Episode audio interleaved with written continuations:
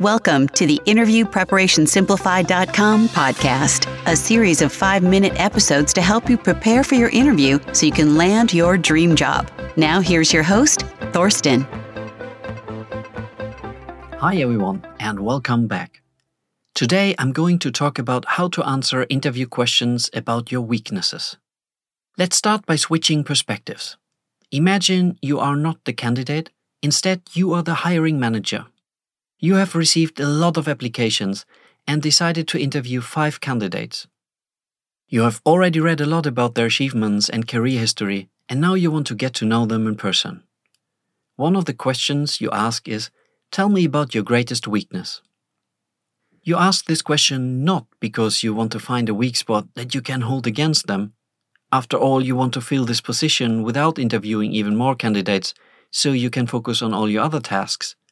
Rather, you ask because you want to understand whether they are self aware and willing to work to improve themselves. Imagine that one of the five candidates hasn't thought about this question, gets nervous, tries to make something up, or says something like, I don't have any weakness. Or the candidate tries to navigate away from the question. What would your judgment be? Does this person show self awareness? Probably not. Now imagine that three of the other candidates give very similar answers. They might say, I'm a perfectionist, or I can be impatient when I don't see progress.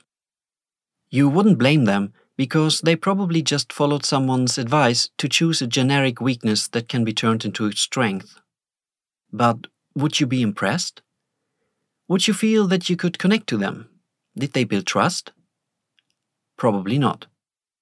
Now imagine the fifth candidate tells you about a real weakness. It's not one that would make it difficult for them to do the job, but it's still something genuine. And when you ask, the candidate gives you an example of how they took responsibility to solve some problems that were initially caused by their weakness. And they describe what they learned from that situation and how they worked on improving themselves. So, this person gives an honest answer to an uncomfortable question, shows self awareness, and demonstrates self improvement.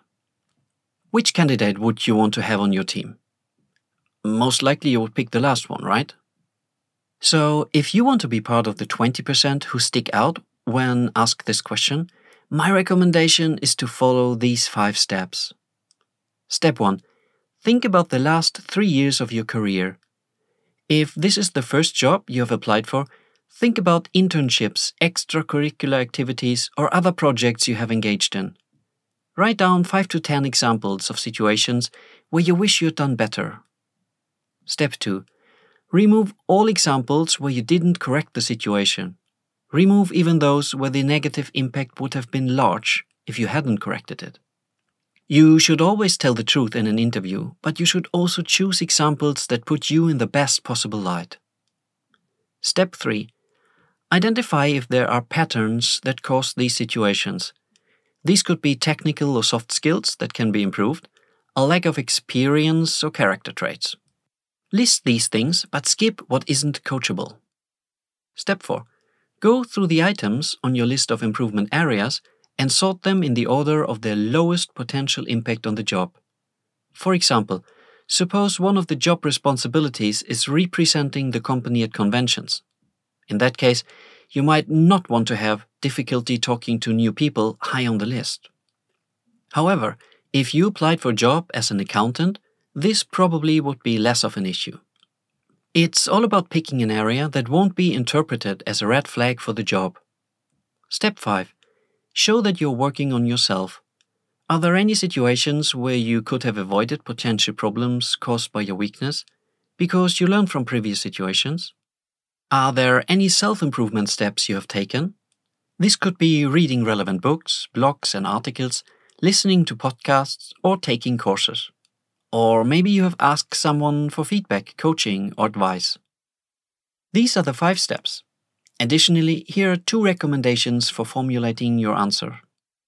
Number one, use positive words like challenge rather than problem and improvement area instead of weakness. Number two, put more emphasis on your self awareness and self improvement than on the actual weakness. Let me close this episode by giving you a quick example from a candidate who applied for a software developer position. He told me that one of his improvement areas was that he sometimes found it challenging to get to the point, especially when explaining complicated technical topics.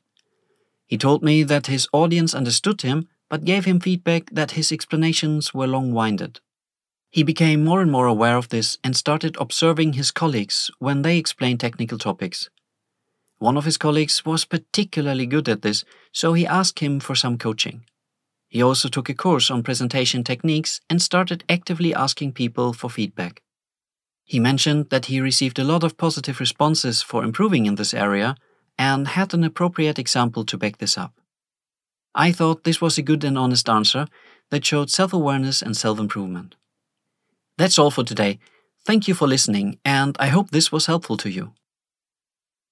This was the Interview Preparation Simplified podcast. Make sure to tune in for the next episode. And if you need help with preparing your interview, then drop a mail to question at interviewpreparationsimplified.com.